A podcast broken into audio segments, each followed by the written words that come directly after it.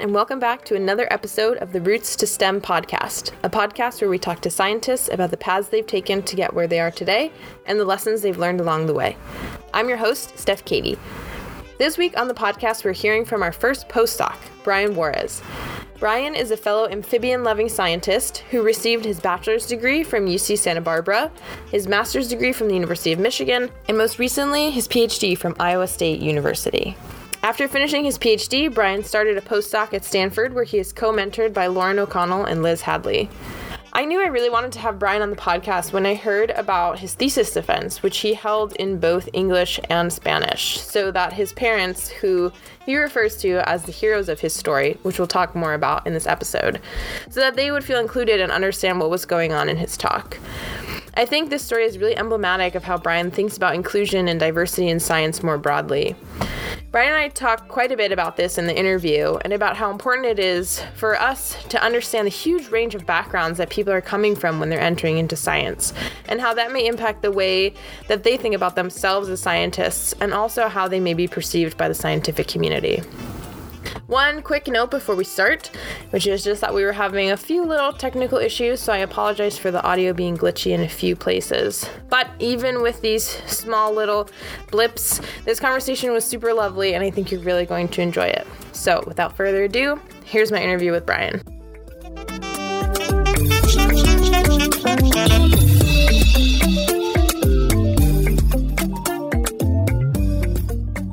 Hi, Brian. Thanks so much for being here. Yeah, thanks for having me. All right, so let's start out with just uh, an easy question. Can you tell us who you are, what your job or position is? I know you're sort of moving from one position to another, so you can tell us about both, um, and what your research is about. All right, so my name is Brian Juarez. I uh, just finished my PhD at Iowa State University in the lab of Dean Adams, and um, I'm transitioning this summer into an NSF postdoc in the labs of Drs. Lauren O'Connell and Elizabeth Hadly at Stanford. uh, and my research is generally about the evolution of form and function. So in the past, I've studied different things like vision and jumping, and I'm super excited about my next projects that lie at the interface of behavior and ecophysiology. And so to, to give a broad context of what I mean by that, um, I want to understand how DNA and proteins that are related to water physiology change in response to climate and how that's related to the evolution of mating behaviors in frogs. Cool. So can you tell us a little bit more like what are there proteins in terms of you know dealing with water that people might be familiar with um, or yeah just a little bit more about like what that means i guess and why you think it's mm-hmm. related to climate change Sure. So yeah, there. I uh, I wish I had a bit more of a background in physiology, but from what I remember, just almost every uh, metabolic process that happens in cells, like there's water in it at some point. Mm-hmm. Um, and especially when we're talking about frogs that we think traditionally um, have are, are, very strongly associated with water. I thought, oh, well, look at this obvious question no one has asked. So, specifically, the proteins I'm talking about are aquaporin proteins. Um, and I first heard of aquaporin proteins uh, when I was in undergrad. And so I remember my instructor showing me curves of the rate of water uptake through cell membranes. And hmm. then I, I, believe they had engineered the aquaporins out of those cell membranes, um, and then compared to the rate of water uptake in cells that had those aquaporins, and it was just you know completely different curve there, um, implying that the aquaporins really really increased the rate of uh, water uptake. They basically improved diffusion using um, ion pumps, mm-hmm. and so the reason I think that they're related to climate change is because, well, there's obviously still lots of experiments to be done, but frogs breed in water. And so while they're in the water, they're being hunted upon, and they also need to do some preying of themselves, uh, well, of other organisms.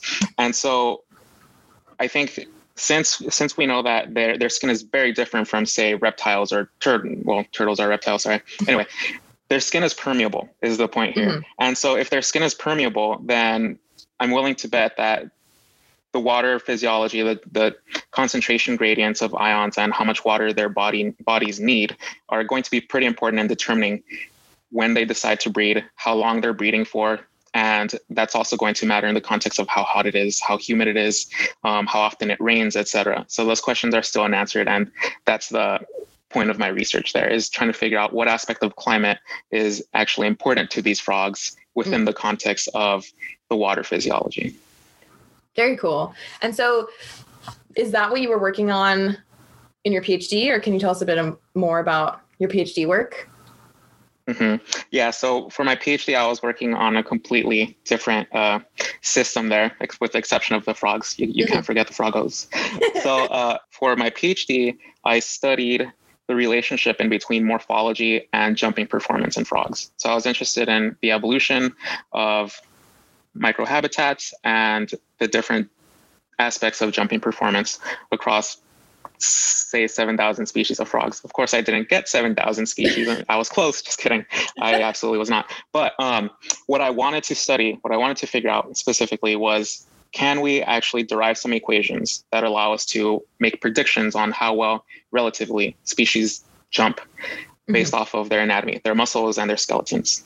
Uh, and so I did that, and then I went on to ask other questions about, oh well, are there are there differences across the different microhabitats in how fast they can jump or how energetically they jump, and also the really cool aspect of my research is that it was the one of the first studies that compared male versus female jumping performance. So traditionally, because in the field it's very easy to find males because they're calling during the breeding season mm-hmm. versus finding females, um, most of the research is based off of male frogs. So with the equations I derived, then that allowed me to study female jumping evolution, which did show uh, some important differences in between male and female jumping. Cool. Can you share a little bit of what you found? I don't know if it's published yet or not, so you don't need to. Um, not published. Not yet, but but uh, one one part that I do want to share that I think is it just blew my mind when I found the result. So we're used to thinking of sexual dimorphism in frogs, which is differences in between male and female morphology. Um, as being concentrated in, in, in size. So sexual size dimorphism. Uh, lots of there's lots of research showing that well sexual size dimorphism is pronounced across all frogs that uh, I believe it's 90% of frog species show sexual size dimorphism, and 75% of those 90 uh, are cases where the female is much larger than the male. Mm-hmm. And when those differences do occur, the percent difference in the size, I believe uh, my research showed when I actually physically took these measurements of body length or body size, um, it showed that the differences were about 15% in body size in between males and females. So mm-hmm. I also took other measurements of muscle size, well, muscle diameters of the of the leg muscles, and there I found again dimorphism, sexual dimorphism, but this time instead of 15%, there was muscle dimorphism of about 30% where females had 30% larger muscles on average compared to males of the same size across species. Wow. So just that huge change, it's you know, it's popular science to, to say sexual size dimorphism in frogs, it's this awesome, great thing, but there's almost double the magnitude in the dimorphism of the muscles and it's been unidentified so far. So yeah. I think that's one really thing I'm I guess I would say I'm proud of for having found it was it was such a cool finding. So what got you interested in this? Like have you always been interested in in frogs or yeah, how did your interest in science begin? All right, so yeah, I'll answer the frog question first. Uh, uh, I'm recalling a lot of my grad school interviews asking me, oh, well, why do you want to study frogs? Which is a fair question. Um, yeah. And the story I always like to tell is uh, just the classes that I took in undergrad. I took a lot of organismal classes and my experiences growing up where i mean we all learn about like bears and lions dinosaurs etc um, but i think a common theme throughout uh, our discussion will be me coming back to physiology so when it, it came time to my herpetology class I thought, oh well, yeah, I generally know how physiology works in organisms. They're warm-blooded, you know, they have hair, etc. But amphibians, things that are cold-blooded, they're completely different. Um, and so that really got me interested in, oh well, how does the rest of their biology get affected? And when you look at amphibian fossils, they just to me, they're just like the most amazing thing um, because there's just nothing like them around today. Um, like some of them have just extremely, extremely long heads that grow sideways, and it's like, why did you have such a weird shaped head? Um, but just I don't know, everything about amphibians and and frogs just kind of drew me in, um, and it, was probably because of that herpetology class I took in college. Mm. Uh, generally, how did I become interested in science? So I think that to answer that, I I would like to give a bit of a background on myself, if that's okay. Yeah, of course, please. So, uh, yeah, it's it's. I don't think it's a standard answer or one that I've heard very many many people talk about. Um, but so ironically, I think I became interested in science and nature specifically because I, I was just never around nature when I was growing up. So there's people that, oh well, I've I've been to lots lots of biological stations growing up, etc. I'm I'm the complete opposite. Mm. So I grew up in Los Angeles, and well, there's a lot of pavement in Los Angeles, so it's it's also hard to see nature when when you when you when you have no monies. So I just mm-hmm. never got around much, mm-hmm. and some of that has to do with growing up Mexican in Los Angeles, I think. Um, and so there, there, I think there was definitely some cultural influence in my relationship to nature when I was growing up. So I think with uh, me in my case, I was safe at home. Um, I was protected, and I mean, I was with family there, and so there's there's a lot of parental influence there. Mm-hmm. Um, and so I certainly didn't grow up going camping over the weekend, hang out with friends at a summer camp. Not that I had money to do that, uh, or or anything like that. Mm-hmm. So I think that a lot of people that grew up with watchful parents, where the family unit is the core of basically everything you do um, can relate to that. Mm-hmm. Um, and so to, to kind of frame this story a bit more, it's it's not just that family was important to us. It's it's more than that. So it's more like there there's nothing if not family. And so I, I have a really strong bond with my immediate family. Um, and I mean, we hung out on the weekends, but didn't really experience nature in the same way that other people, other families might have.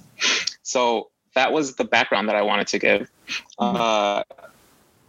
So like throughout grade school, I mentioned, uh, well, may- maybe I haven't, but uh, yeah, we didn't grow up with very much money. And besides museums, which I only went to because they were free field trips that were paid for by the school, I had my backyard. And I think just the things I found in my backyard were just crucial in my in, in developing my interest for for nature. So the things I grew up with seeing the snails in my backyard, I played with lots of roly polies and I try to catch all the monarch butterflies or the whites and sulfurs that I saw uh, fluttering about. And I think I got stung by bees a lot. I, I know exactly how that feels because I just wanted to, you know, like pick them up and see them so badly, know what they're really all about. Um, I, I couldn't resist. So I'm, I thought, oh, well, yeah, I'll get stung, but I'll get to check out this cool bee. um, You're brave. yeah, yeah. I guess I, was a brave little kid for doing that. I, I definitely wouldn't do that nowadays. But uh, um, I also wanted to say that at some point, I think it was my older sister Heli, uh, Angelica Heli for short in Spanish, and so uh, she gave me one of the best gifts. I think I still remember this to this day. It was a little a little plastic container, and it wasn't any larger than my my kid hand at the time. kid hand. Uh, but so this the special part of this container was was the top. So this top it had a magnet like a built-in magnifying glass to it, and I just went crazy with that thing. Like put all sorts of ants and plants and beetles and snails in that thing to look at them more. And same with the bees, figure out what they're about. You know. Yeah. Um. So. That's such a great gift. yeah, yeah. I, I, I could I have a very vivid memory of it. So given that backdrop, you can imagine how just mind blown I was the first time I saw like a a cast of a giant sloth or a saber-toothed tiger, like the actual physical teeth that were uh, fossilized or sub-fossilized, um, or woolly mammoths up close. Mm-hmm. So my favorite place in the world, just hands down, is the La Brea Tar Pits in mm-hmm. Los Angeles, and that's my favorite thing about that place is well, I guess I have two favorite things. The tar pits are just right there, like you can see where these animals fell into tar died, became fossilized, and those same tar pits are spitting those fossils back out today. And mm. my second favorite thing is that that's probably the first place where I got to see a scientist up close. So at the hmm. tar pits, there's a section of the museum where there's there's glass and you could see the scientists back there that, that are removing tar from all of the fossils that get spat back up by the tar pits. Um, so that I think that really, really stuck with me throughout the years. Yeah, that's a cool take on a museum. Like, right, I feel like museums are usually sort of non-living specimen or currently non-living specimens right that are like on display but the idea of like showing scientists working as part of the museum is really cool because i think it's mm-hmm. often people don't yeah. really know what it means to be a scientist oftentimes and like what the work looks like so that's really cool to have that Right, exactly. And so to me as a little kid, I thought, well, I, I mean, I kind of do this in my backyard. There's like dirt on a on a on a little ant. Well, I could like clean it up, get a better look at it. And it's I mean, it's basically the same thing with these fossils. Remove some tar very carefully and then take a better look at the fossil. So it, I don't know, maybe I thought, oh well, I could do this someday. But uh yeah, there there are other challenges along the way. I'm sure. Yeah. Okay, so then do you want to tell us about like going to college and all of that sort of your trajectory to a PhD? Yeah. So when I think of uh, the important bits of my trajectory towards my PhD, uh, I think there were a lot of good times, but maybe it's useful for people to hear the bad times. yeah, I think so. Um, so uh, I'll start with the good though. So the really good times I think were just taking chemistry and physiology classes because I mean, like I said, I didn't really experience nature too much when I was a kid. And to discover that there was just a whole absolute new world out there for me that was made up of molecules and organelles, et cetera, it, that was another uh, another mind mind blow.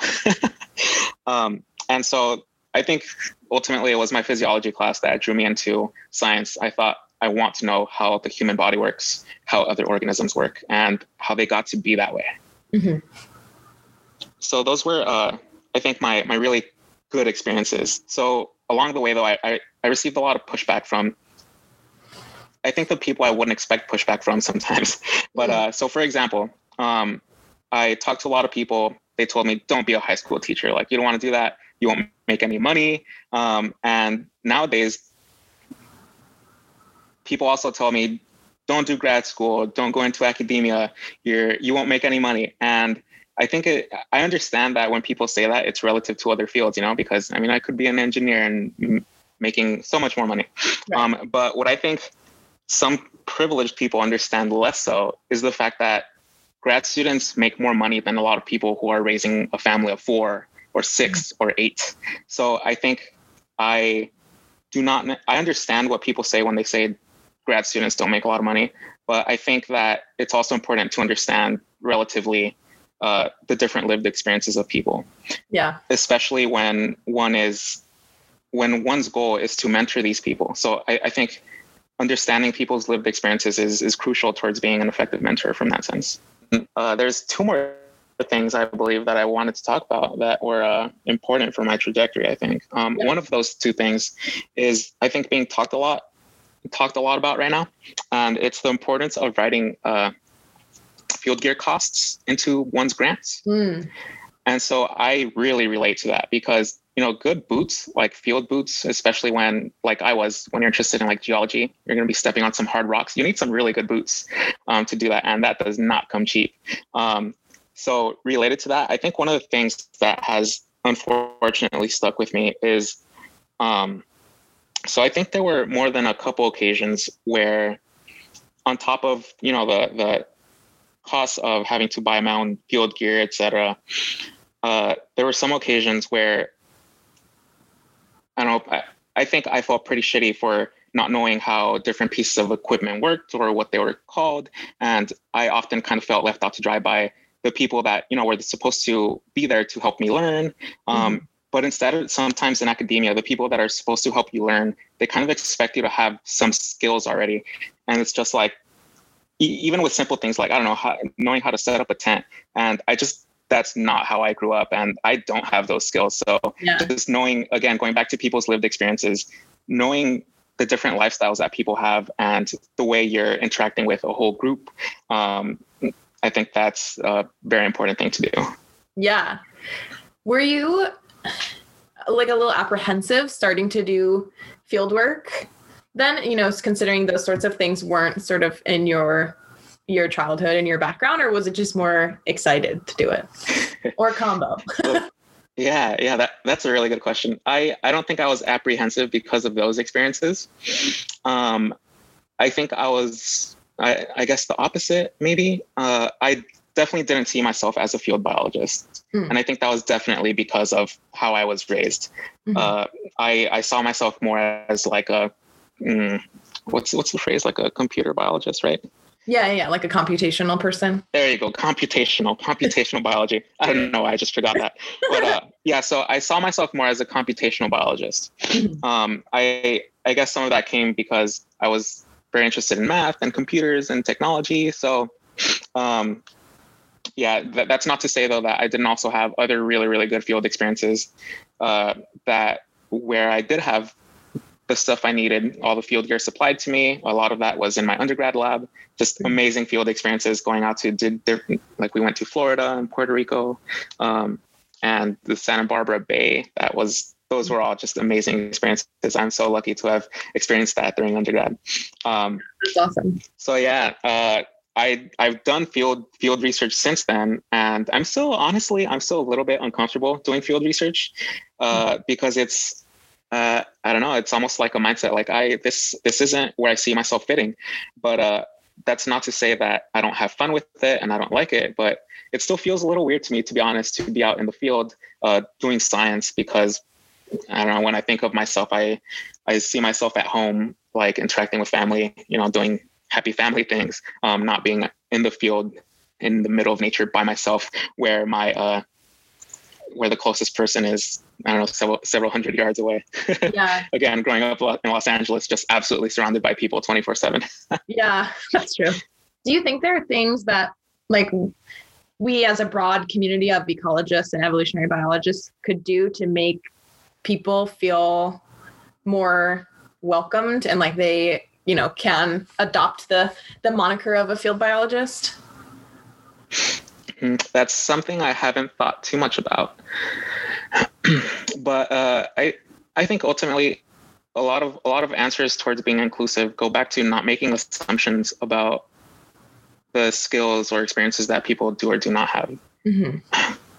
um, w- when i'm in the field i i think i i'm very watchful of what others are doing. One to learn but two to I don't know maybe maybe I get some of this from my parents, but to watch out for I don't know weird person in the bushes or snake under a rock, etc. Really, it comes down to I, I think keeping myself safe. Um, so sometimes I remember this one time I was um, in a state doing field research and I had the proper permits. There was very little lighting. Um, my car was quite far away from me, um, and I was in the middle of a swamp collecting some frogs. Mm-hmm. Um, and so I saw a few cars drive by, some people standing next to my car. And honestly, that was a very scary experience because um, there was almost no light that night. Um. I was literally in the, in the middle of nowhere. And luckily, I think it was just a park ranger, but it mm-hmm. could have not been. And yeah, yeah it, it's sometimes very uncomfortable situations that people get put in. And that's not at all exclusive to um, me and my background. I think pretty much no matter who you are, um, situations like that can be tricky when you're out in the field. Yeah, yeah, for sure. Do you do much of your research solo? Like, do you have a, a buddy that comes with you to the field or anything most of the time or no? Mm-hmm. I maybe like half the time. More than that, I, I try to invite my friends or do some collaborations and learn from other people. Um, I, like I said, I don't at all consider myself a, a field biologist or a naturalist. There's hmm. there's lots of people that know everything about leopard frogs, which I'm quite familiar with, but it's like yeah, I've studied these species and I know about them, but I don't know those species. Yeah. understand? Yeah. Oh, I get that. in, in, the way that other people do. Yeah. Yeah. Because I wonder if that, sure. like, to some extent, you know, having a, a friend with you in the field like would help at least a little bit to make people mm-hmm. feel more comfortable you know if that was sort of like mm-hmm. like common practice i mean i think it is common practice but sort of like a requirement almost that like you're yeah. with someone else in case yeah a situation like that yeah absolutely i completely agree um other times like you know the the research almost requires it or for your progress and all that and uh, yeah there's there's lots of issues with that with that sentence that i just said but I mean, I was out there. I made that decision too. And I guess I was comfortable enough to embrace my field research that day. yeah. Yeah. I mean, I've definitely done that too, where I've been like alone in the jungle and then I've been like, maybe this wasn't a good idea. Anything could happen. Yeah.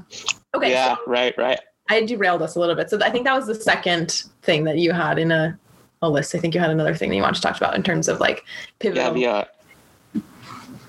Right, right. Just the last one. Um, I think it's maybe alluding back to what I said about me not being a naturalist in the sense that other people are. There, I think my next point is is just kind of more of a warning. Like there's some toxic people out there. Like I think in in college I received a lot of comments like, "Oh my goodness, you've never been to so and so county in Northern California," and then like people sometimes give you like this disgusted look of like, how, you, how are you not like worldly as I? Um, or you've never found an Ensatina salamander in the wild. Like, what a sin. Like, how could you?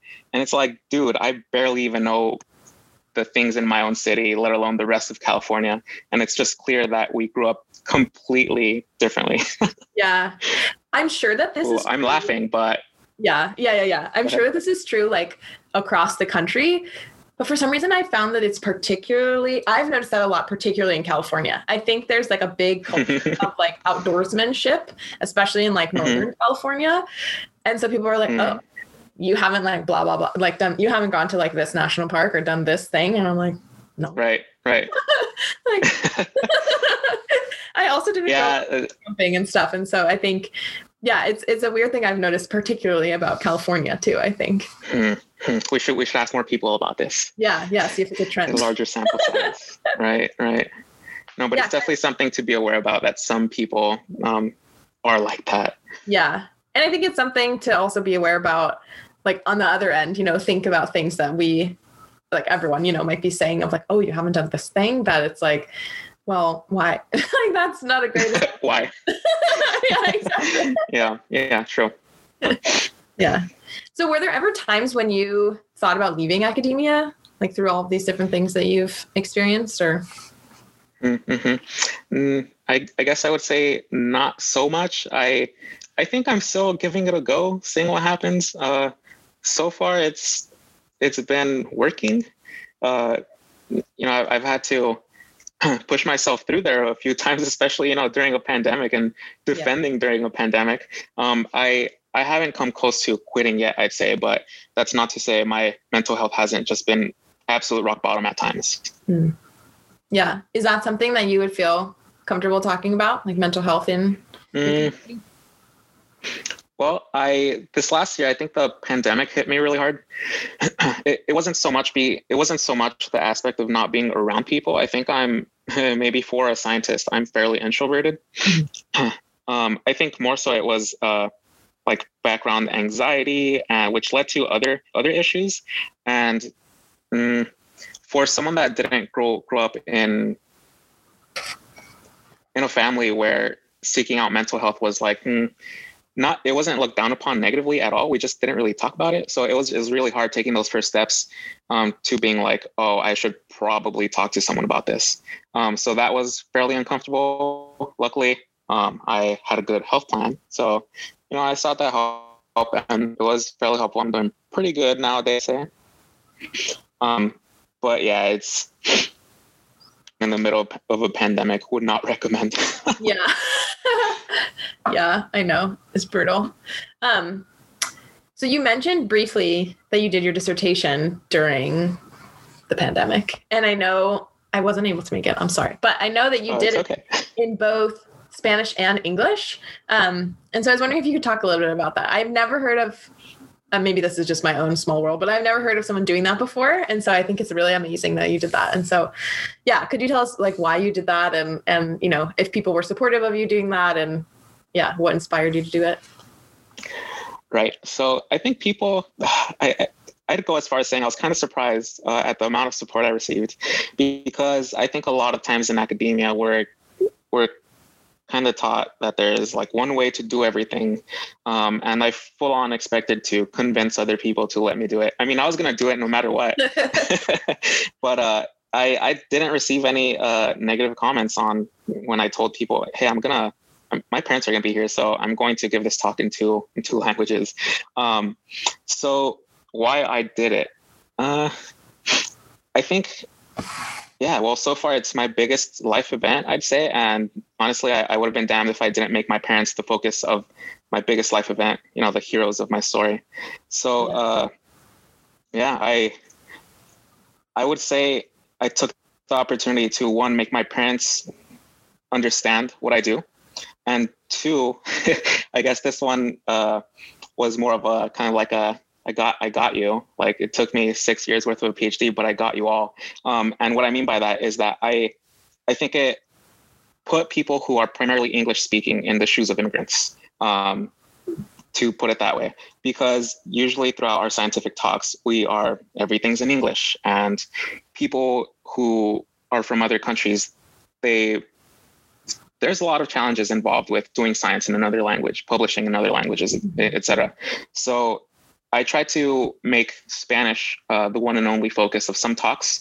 Some of the text I only spoke in Spanish, so it was up to the English speakers to try to keep up effectively. Mm-hmm. Um, that's exactly what it was, I think, just try to keep up.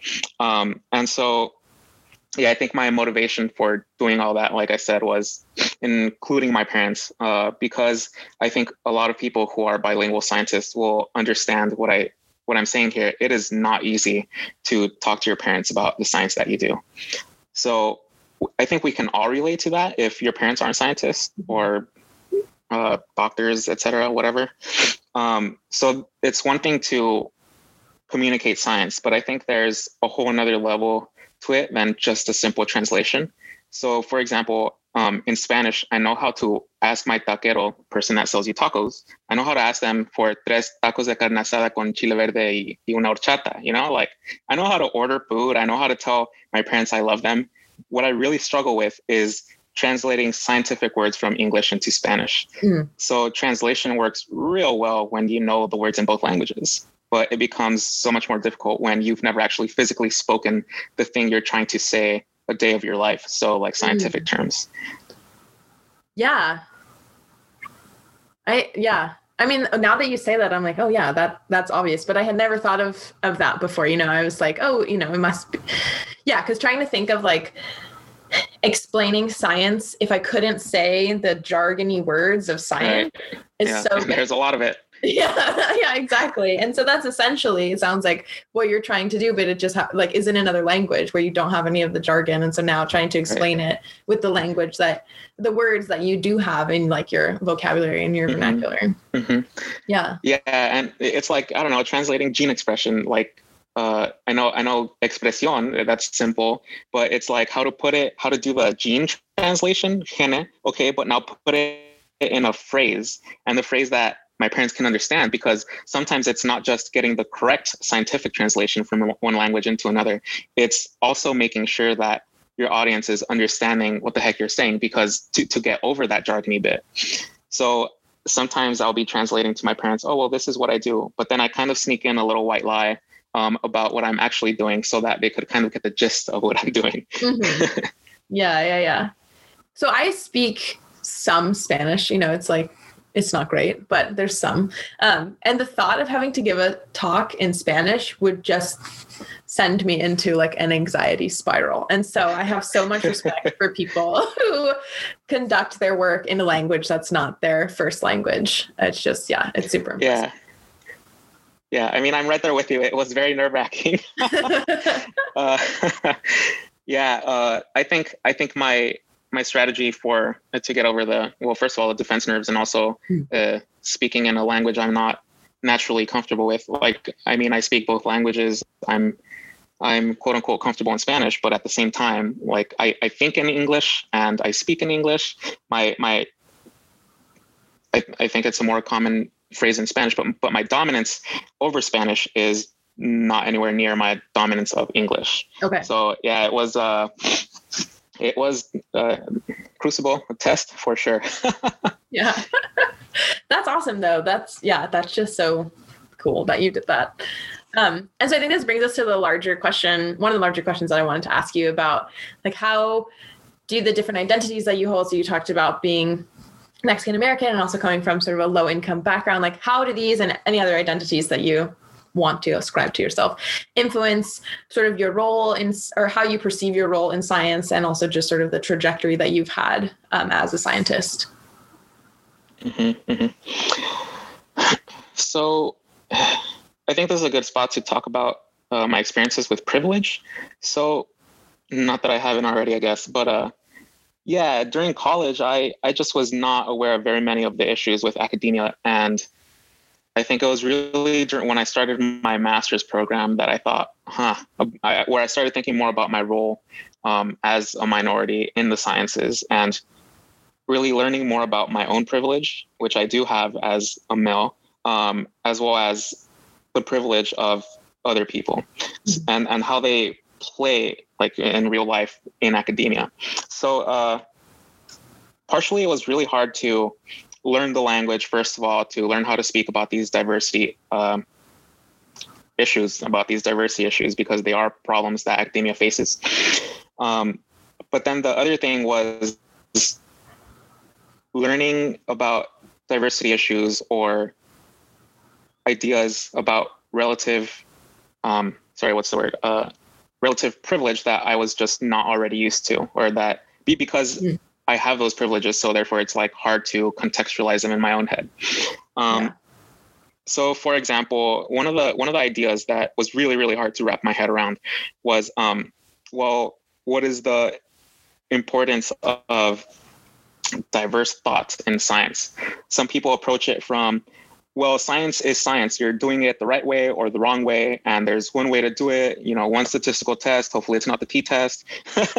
but uh, I, I, I think even though I struggled to kind of wrap my head around the importance of diversity in science at first, um, it kind of sub- subconsciously eked its way into my science. So, so to put like in to make it absolutely tangible, I think, um, let's take the my research that I already talked about. I I talked about getting morphological data and learning something about jumping performance across it ended up being 100 and almost 150 species of frogs. Mm-hmm. so can you just imagine how much money it would take to fly?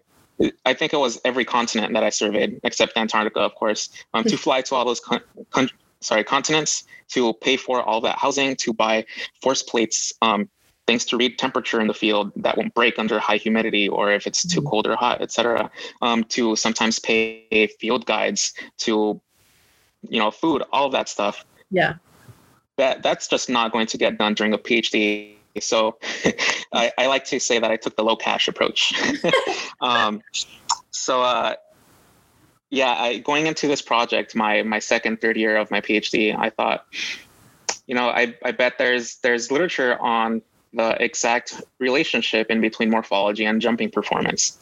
This has to have been figured out already, right? But nope, it was not. Um, people have done derivations of the physical properties of jumping, so you know velocity, jumping angles, gravity, etc. But they hadn't fully worked out um, a way to use only morphological information, skeletons and muscles, to make relative predictions about the jumping performance of species. Mm-hmm. So that's that was my first chapter of my dissertation, and from from then on, I used that methodological approach that I developed uh, to effectively save myself from doing my uh, from doing like a I don't know 30 35 year dissertation however long it would that was a random number but it would have taken so long to collect all these data if yeah. i couldn't um, use use museum specimens to collect data and ask questions about jumping evolution. Mm-hmm. So I think that's one really obvious way where my my experiences, my identity as a minority scientist impacted my science. And I think it's a really good example. Like, yeah, I'm I'm I'm very much so tooting my horn here, but it's like, come on, I saved a lot of money for myself. I'm going to be proud of that. and and time. Time is money. Um, yeah. Another way that I see my identity coming into my science is in my overall attitude toward academia, I think. So I, I don't want to work somewhere, and this applies to any other type of job, honestly. I don't want to work somewhere where I'm not valued, where people don't respect me or my struggles, and that includes work life balance. So mm-hmm. I, I've been just absolutely blessed with having amazing mentors throughout my whole career. And um, yeah, if I get rejected eventually from what seems like my dream job, possibly because I don't know some racist BS that's actually more common than I initially thought in academia, then that's fine. I don't want to work with you anyway. Like you don't deserve me. And I can I can like feel my friends clapping for me when I say that. Cause uh, if it's not obvious to you already, then I mean, hopefully, me just saying that, um, not you, you, but just like anyone that might be listening, yeah. then hopefully that makes a bulb click, you know? Yeah. so, um, everything always comes with a caveat, right? So here's the caveat. I, I obviously love what I do, but but my science does not define me. Um, and that's maybe something that's maybe I'm not fully there yet, but um, that's hard for people to understand if that's one of their goals to understand that that their science does not define them.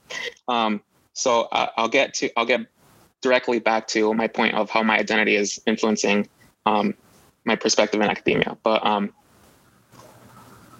yeah, if, if one day academia decides to push me, then again, going back to me valuing myself and my work and me not defining myself by my science, if academia pushes me out, then I mean that's fine. I'll it's not the end of the world for me and I'll just go on to do whatever comes next. Um, I think that just having that type of attitude, I don't know, maybe I'm wrong, but I think it comes from my bond with my family because it's like I think no matter what happens, I'm always going to have that support.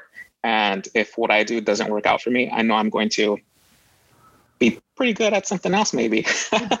so what I my point here that I wanted to make um, is I, you had asked me about um, if I ever wanted to quit science. My answer was no. Um, so I, I, said I'm still kind of giving the waters a, a, test drive. So I think so far I've been okay at this science thing, like maybe even pretty good at it. Um, and so if I make it there one day, um, then you know maybe I'm I'm okay at it. But what I want, I think ultimately what I want is for my students and their students to just be much better at it than I am. Um, so I I say this because I think it's a direct comparison to my relationship with my family. So the more barriers I'm breaking in academia, then the less barriers that my students, my students, um, the more barriers that maybe someone I mentor one day um, will have to, not more, than the less barriers that they will have to break down one day. Yeah. So that's just like how my parents broke barriers for me. And without that happening, then I can't go as high, you know? Yeah. Yeah. Yeah. That's a beautiful answer. Speaking of students that you hopefully one day will have, um, do you have any advice for people who are interested in pursuing careers in science or like continuing into academia? Yeah. So I think my the thing I've been thinking about a lot recently is the importance of finding your people in science. So I think what I mean by that is find people that not only look like you, but think like you, have the same experiences as, as you do, walks, talks, and acts like you, you know? So there's a, oh, I hadn't mentioned the second thing, I think. So the second one is, I'll go back to that first point, but the second point um, the advice I would give is to develop a strong hobby ethic. This, mm-hmm. this one's a shorter response, so I'll just knock this one out real quick. So, um, a strong hobby ethic. We we know about what the phrase "strong work ethic" means, um, but strong hobby ethic. So, mental health is is a very important thing in science, and if if one doesn't have hobbies, things to keep them sane, then ooh, I can't, I don't want to imagine that. So there's what I wanted to point out is, um, I don't know if you've seen it, but there's a paper that was just published in PLOS One. uh, this paper surveyed a majority of the postdocs in the United States and uh, surveyed their perspectives on staying in science, the challenges they face, etc. And one thing that stuck mm-hmm. out to me was the the importance of having a hobby in science. So, mm. getting back to the point of not defining yourself by the science. So, like having a life outside of work. Um, and if I can, real quick, I'd like to try to read the author's names out. Yeah. And I can also include it so, in the show notes um, for this awesome. episode. Yeah. So, the authors for this study was published May 6th of this year. Um, I'm, I'm not going to pronounce these correctly. Afonja, Salmon, Quailey and Lambert. Um, the title is Postdocs Advice on Pursuing a Research Career in Academia, a qualitative analysis of free text survey responses. So yeah, that's the first bit is having a hobby, keeping yourself sane. And um, the, the other thing that I wanted to get back to is Wait, sorry, what I mean by finding your people. Before we get to finding your people, because I think that's a great point that we should talk about for a while. Um, what are your hobbies? I'm curious. oh yeah, yeah. Um, all right, so um, let's see what keeps me sane. Um, I I think a lot of academics, weirdly enough, like I don't know why, but there's a lot of people that are scientists and they're runners. It's a little weird, I think. Me. but my hobbies, um, um, I I enjoy weightlifting and swimming. Um, so yeah, I'm just not a runner. I also enjoy weightlifting. Um, yeah, so it's been weird.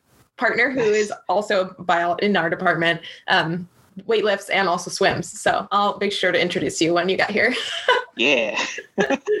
yeah. So it's, it's me not being a runner. At times it's like, oh, how do I click with these people?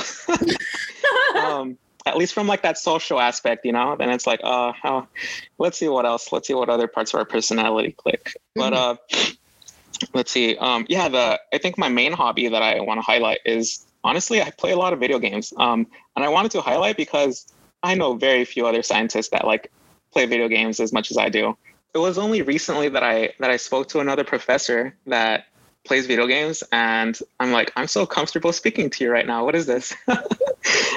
yeah, like I said, I, I haven't really met a lot of other people in academia that play video games. So but that's my big hobby.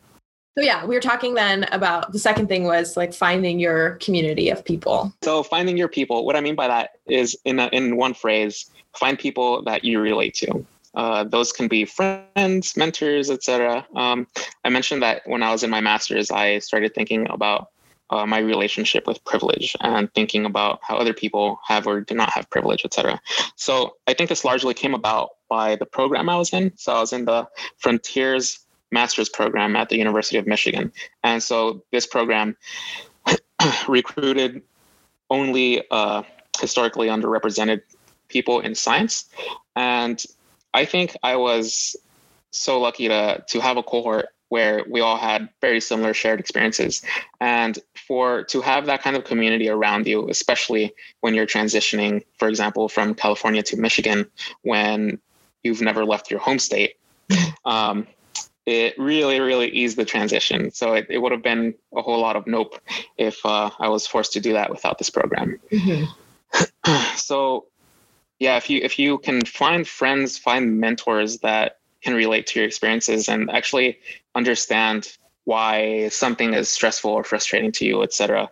I think that is mm, a significant part of overcoming uh, challenges you may face, or at least dealing with the challenges you may face in academia.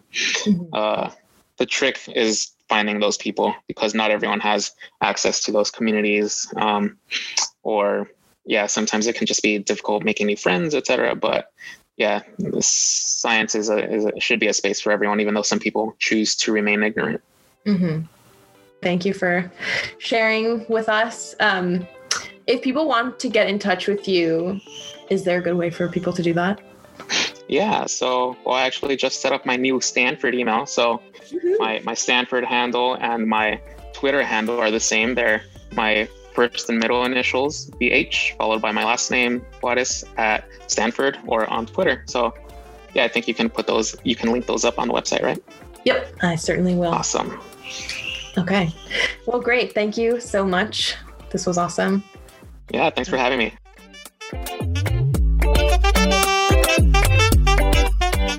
Thanks everyone for listening, and thanks again to Bryan for being here with us. If you're enjoying the podcast, please leave a rating and review on whatever service you're using to listen to this podcast.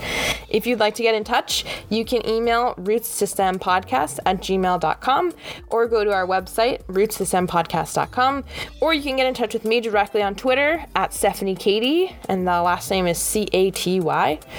So thanks again for listening, and we'll be back soon with another episode.